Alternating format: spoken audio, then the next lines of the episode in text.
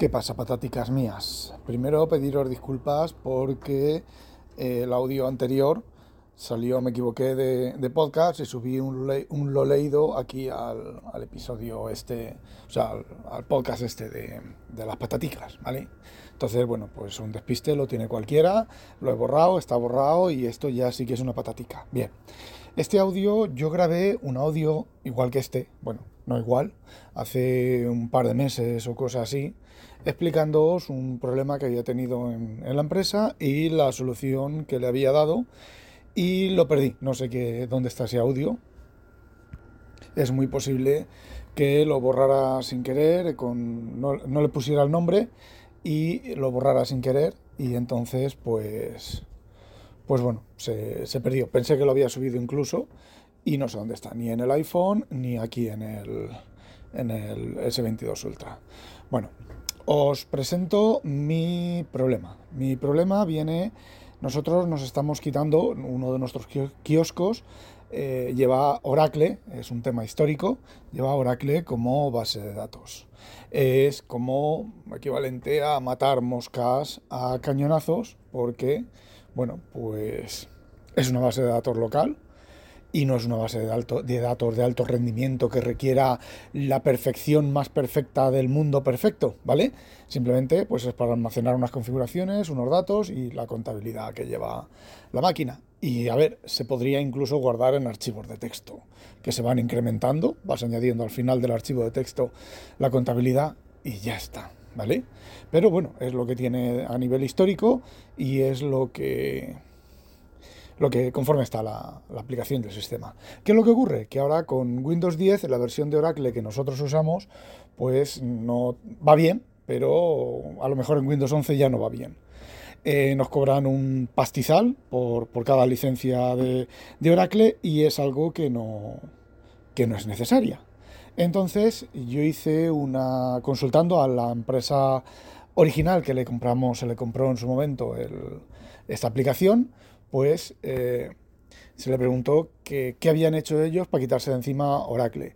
Y dijeron, pues nosotros hemos usado PostgreSQL, que es lo más que tiene la sintaxis más parecida a Oracle y la conversión es eh, casi directa. Yo hace cosa de tres años o cosas así me puse a hacerlo, pero ya sabéis que eh, el jefe propone y el y los clientes disponen. Entonces, bueno, pues cuando yo te iba por la mitad más o menos, estimé un, sobre un mes en la conversión de todas las cosas. Cuando iba por la mitad, pues surgieron problemas del cliente, con clientes, nuevas ventas, eh, modificaciones al programa y una cosa que lleva a la otra. Y bueno, pues lo dejé a medio, se modificó la estructura de la base de datos se fueron añadiendo cosas y tardé varios meses a volver y cuando volví pues la mitad de lo que había hecho no me, no me servía de nada.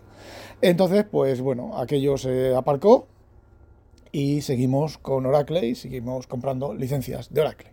Bien.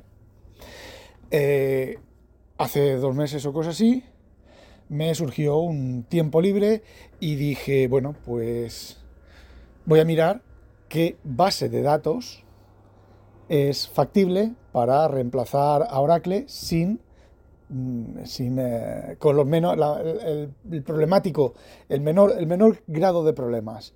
Y estuve mirando los, los requerimientos de lo que hacemos nosotros y vamos a pasar de Oracle a SQLite. A ver, Fijaos si hacen, si hacen falta pocos requerimientos, ¿vale? Nosotros tenemos un, un aplicativo de hace un servidor, ¿vale? Es un servidor, actúa de servidor. Eh, aunque no es realmente un servidor, y tiene una base de datos de SQLite y lleva por lo menos 5 años funcionando, además sin mantenimiento. A ver, Normalmente mm, el aplicativo este lo que hace es que cada tres meses compacta la base de datos, exporta datos, eh, genera ficheros de texto, borra datos antiguos y tal, lo hace automáticamente, sin necesidad de que el cliente mm, tenga que mirar nada ni mantener nada. Bueno, pues esta aplicación lleva cinco años, lleva 30.000 registros o cosas así y aquello está funcionando como el primer día con un rendimiento no más que aceptable, con el mismo rendimiento que el primer día. Entonces me dije, bueno, pues si SQLite es así de, bueno en cuanto a la, base, a la base de datos y demás. Hasta este cliente se le ha ido la luz varias veces, se, le, se les romoñó un disco duro, le hice un clon del disco duro a partir de la copia de seguridad que tenían. Eh, a ver, que eh, resistió, ¿vale? Bueno, pues ¿Cuál es la ventaja de SQLite? Pues la ventaja de SQLite es que no requiere dos frameworks, no requiere un framework, no requiere instalación tercera de terceros. SQLite en C++, en C, bueno, en C, ¿vale? Más que en C++, es un fichero, una DLL. Y ya está, tú pones la DLL en el, en tu equipo, la cargas la tabla de símbolos y todo lo demás y usas la DLL como si usa cualquier otra DLL en, en Win32. A lo mejor en algún momento os hago una patatica sobre, sobre cómo, cómo programar con las DLLs, pero vamos, que es trivial. Te dan un fichero, normalmente te dan un fichero cabecera, un punto H y luego te dan un punto lib, ¿vale?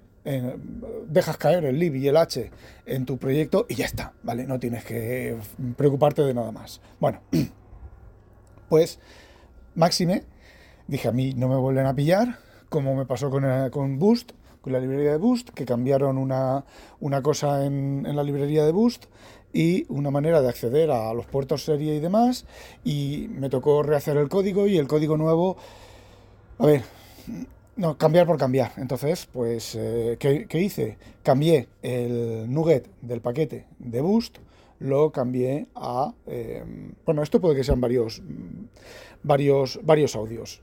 Lo cambié a... Lo hice en local, ¿vale? Hice un enlace, un enlace en el sistema de ficheros a donde tengo Boost. Cuando quiera cambiar la versión de Boost, por el motivo que sea, pues solamente reemplazo ese enlace directo a la nueva eh, Boost y ya está. Boost es una librería, de C++ de donde bebe el estándar de C++, ¿vale? La librería de clases de, de, C++ que se, llama, se ha llamado tradicionalmente la STL, luego se introdujo dentro del estándar y Boost, digamos que es el repositorio de dónde bebe. Ahí tienes un eh, montón de cosas, montón de cosas, un montón de cosas, ¿vale?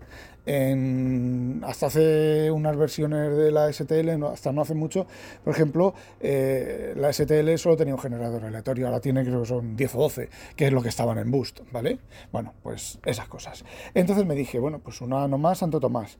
Me bajé el código fuente de la versión del SQLite, la 3.2 creo que es, la integré, la DLL que se compila, yo me la compilo yo en mi propio proyecto y si tengo que tocar algo mirar alguna cosa, pues ahí está, ¿vale? Está como DLL, no estoy violando ningún tipo de licencia, además creo que te permite incluso integrarla, integrar el código fuente sin que sea una, una DLL. Pero bueno, yo lo tengo como, como una DLL porque me interesa. Entonces me dije, bien, eso, primer problema resuelto. ¿Cuál es el, el segundo problema?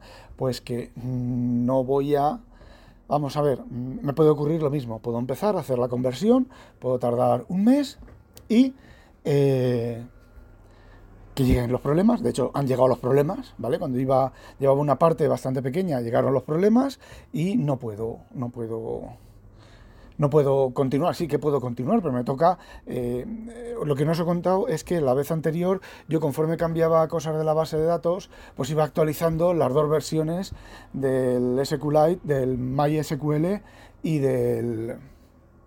Hay MySQL, no, el PostgreSQL y el, y el Oracle, y tenía que comprobar las dos versiones bueno, lo que funcionaba de la versión del PostgreSQL. Entonces, bueno, pues finalmente, al principio del audio creo que he dicho otra versión de base de datos, es PostgreSQL, que es lo más parecido a Oracle en, sintaxis. Bueno, pues aquí dije, bueno, pues lo que voy a hacer es, voy a hacer un sistema híbrido. Es decir, voy a que trabaje con los dos frameworks a la vez. Y entonces lo que voy haciendo es, voy a... Em, a ver, ¿cómo lo explico? Voy a ir moviendo tablas de Oracle a SQLite hasta que llegue el momento en el cual no, me queden más tablas en Oracle y entonces la siguiente versión ya va a ser SQLite solo.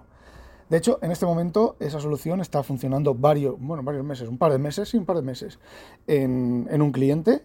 Moví, creo que fueron cuatro tablas y cuatro tablas y la, no, cinco, cinco tablas Y eran cinco tablas que no requerían, no tenían eh, integridad relacional ni ninguna cosa de esas raras. Raras, entre comillas. Eh, y está funcionando ya dos meses. Puede que dos meses largos. El cliente mm, con el sistema híbrido y no tiene, no tiene ningún tipo de problemas. Es un cliente que no tiene mucho, mucho trabajo, me refiero. el programa no está, no funciona no está funcionando como otros clientes, ¿vale? De hecho, este cliente, pues al mes hace las transacciones que otros clientes hacen en, una semana, ¿vale? Bueno, pues, eh, y está funcionando. Pero claro, a ver, me vais a decir, hostias. A ver, nuestra aplicación tiene una interfaz web es un, aplicativo corriente y moliente en C++, pero luego tiene una interfaz web que se conecta eh, en eh, interfaz web en PHP. Cada, digamos que cada, cada kiosco, bueno, tiene una interfaz web. No quiero dar más datos, ¿vale? Escrita en, PHP. Eh, bueno, pues como puedo hacer yo un sistema híbrido que unas tablas estén en Oracle y otras estén en SQLite eh, sin, sin, no sé, sin mirar si esta tabla está aquí, si esta tabla está allí. Fue un problema bastante, bastante interesante. Y eh, seguimos en otro audio, ¿vale? Lo voy a grabar ahora, con lo cual no va a haber pérdida de... no lo voy a dejar colgando. Y bueno, pues eso, ya sabéis, no olvidéis sospechosos habitualizaros y continuamos en el siguiente audio. Adiós.